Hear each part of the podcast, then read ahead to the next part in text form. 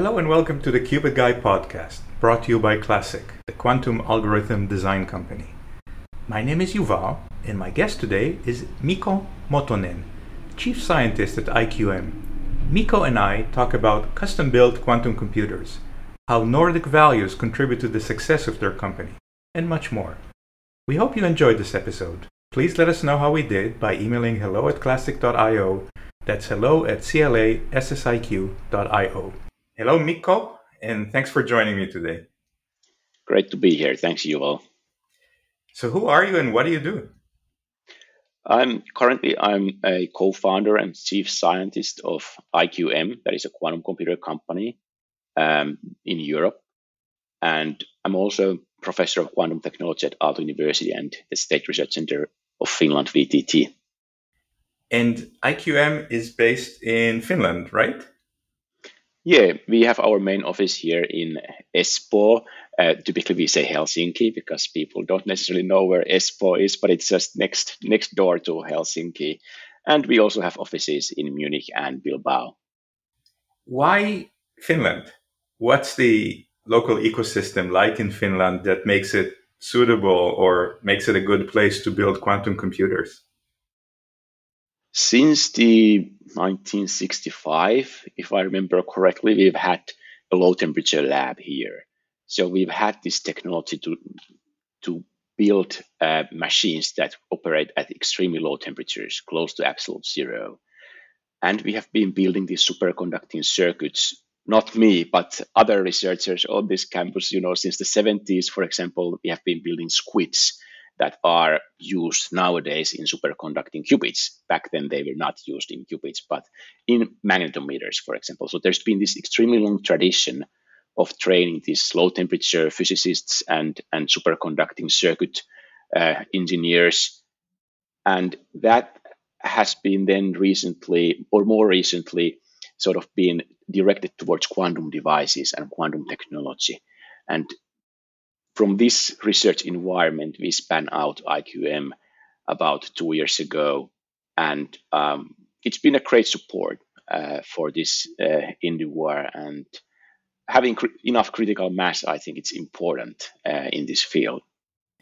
You build computers based on superconducting qubits, um, and other companies seem to do the same. Are all superconducting qubits the same? Is there a difference between your approach and other people? No, not all are the same. Actually, if you go to scientific conferences nowadays, you can hear uh, presentations about many, many different types of superconducting qubits. Of course, the base technology mostly is uh, similar. There's always this Josephson junction or a squid that is basically two Josephson junctions. Um, so that's kind of similar, but you can design these circuits um, in many various ways and designs. Um, so not only kind of that you would have uh, gloves and shoes, which are very different, but you of course can have different brands of shoes, for example, different colors.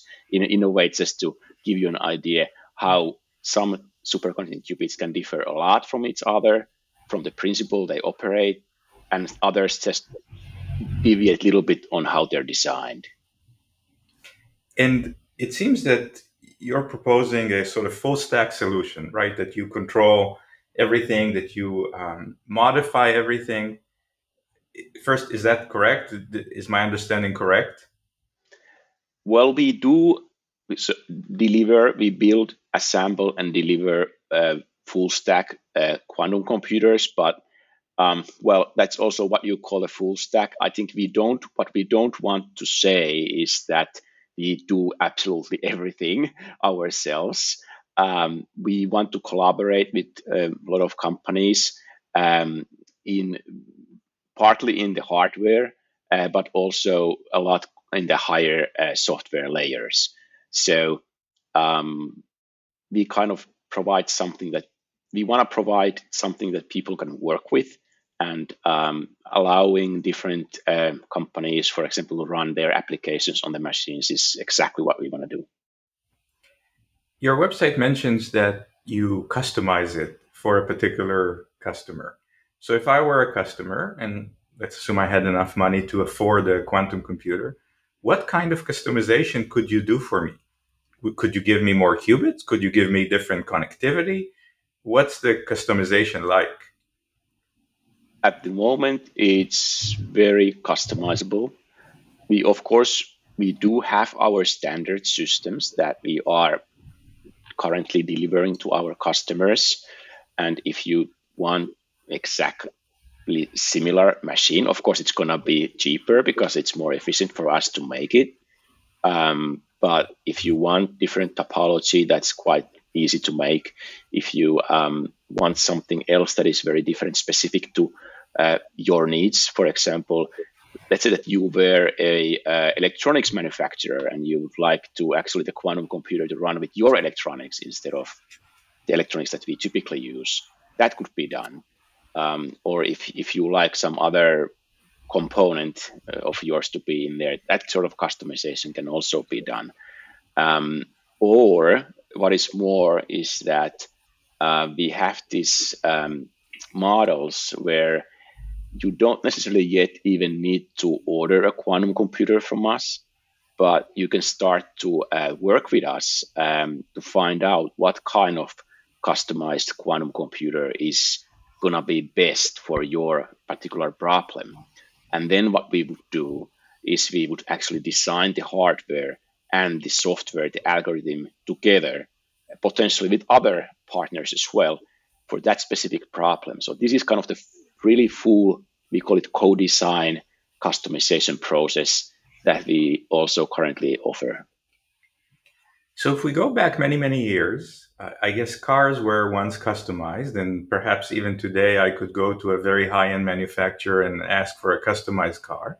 But then they moved into mass production and became more affordable because they were all the same and they were done on a production line. Do you believe that this method of customization is a short term strategy, or do you expect five years from now to continue delivering customized quantum computers? I think it's in the longer term for sure it will turn down. I think it's going to be extremely important now before we have quantum advantage, practical quantum advantage, because we want to squeeze everything out of the hardware and the software to give other companies business advantage by using quantum computers. So at this stage, it is going to be extremely important. And it's also going to be extremely important for those companies to be involved and actually have full access to the system, not only through the cloud, but really have full access. And, and we think that by this way, we can speed up the achievement of the quantum advantage and um, in the longer run, you're kind of right. Okay, it's not going to be very cost efficient to always customize a quantum computer. So in the longer run, we do see when the quantum error correction takes over uh, that the need for this kind of customized quantum computers uh, will go down. Uh, most likely, in some cases, they still persist, uh, but uh, but kind of the spectrum of cases that you would use them will go down or reduce. Can you give me a sense of how many computers you have delivered and perhaps maybe an example of a customer, even if it's without the name, a customer that was able to achieve something on your computers that they could not achieve on other types or other manufacturers of quantum computers?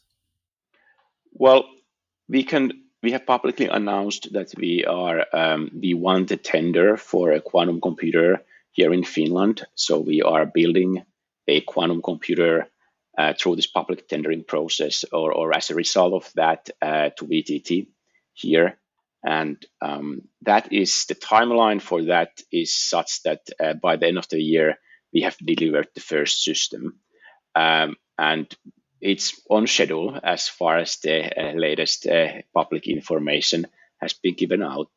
Um, and that is still, of course, um, a machine that uh, you know we the, the researchers at, at the VTT site will then start seriously using after after it's been delivered. So I can't now tell you exactly the benefits that they will obtain, um, but likely there will be some. And then um, after a few more years, uh, the qubit numbers will go up uh, quite a lot, and I, I, think we are expecting more of that to happen.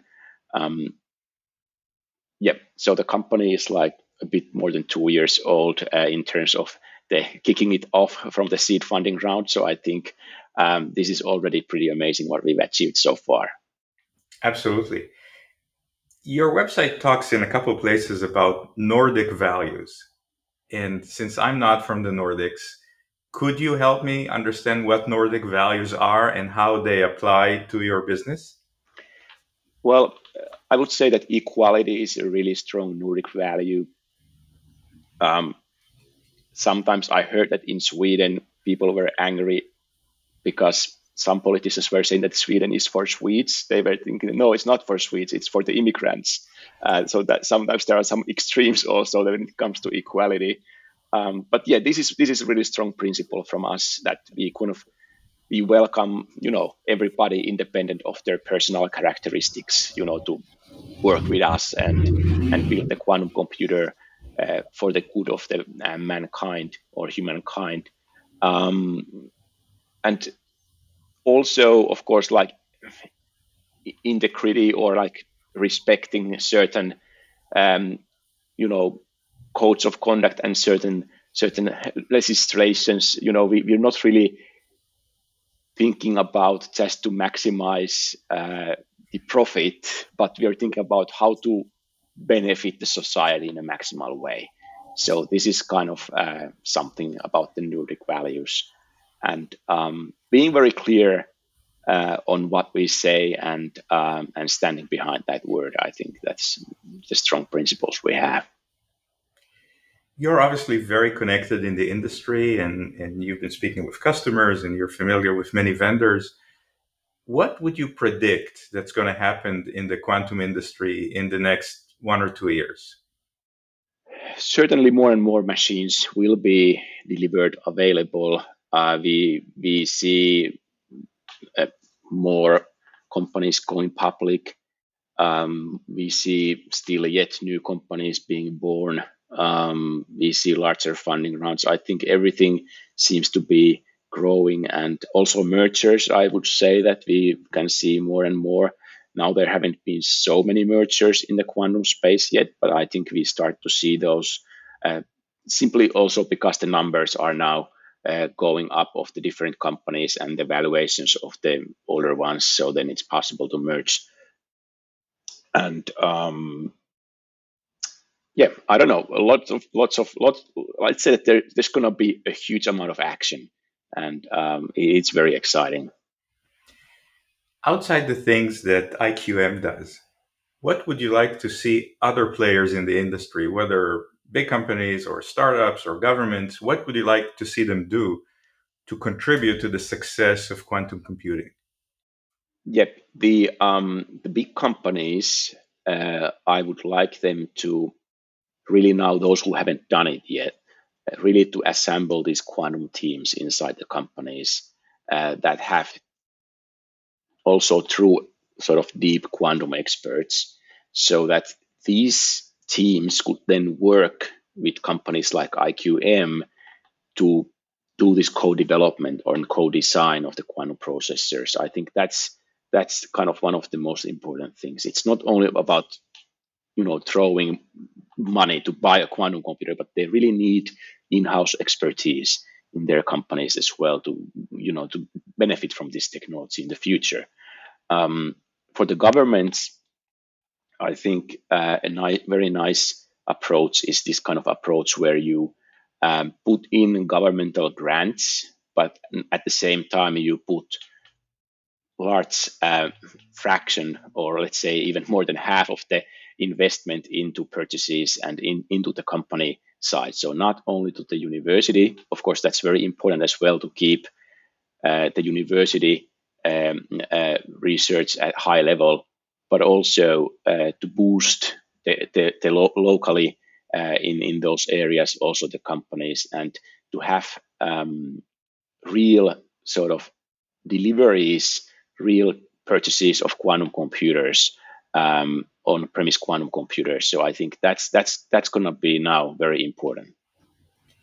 As we get closer to the end of our conversation, I wanted to ask you. Let's assume that there was a 100 qubit computer or 300 qubit computer that's now available and people can use it either on premise or on the cloud.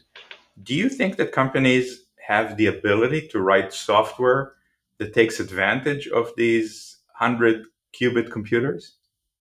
Um, not many companies, I would say. And that's exactly the reason why they should act now before those come on the market, right? Because when they come, it's going to be too late to start learning. The others, some other company has most likely done it, done the homework before you have, if you if you if you awake at that point.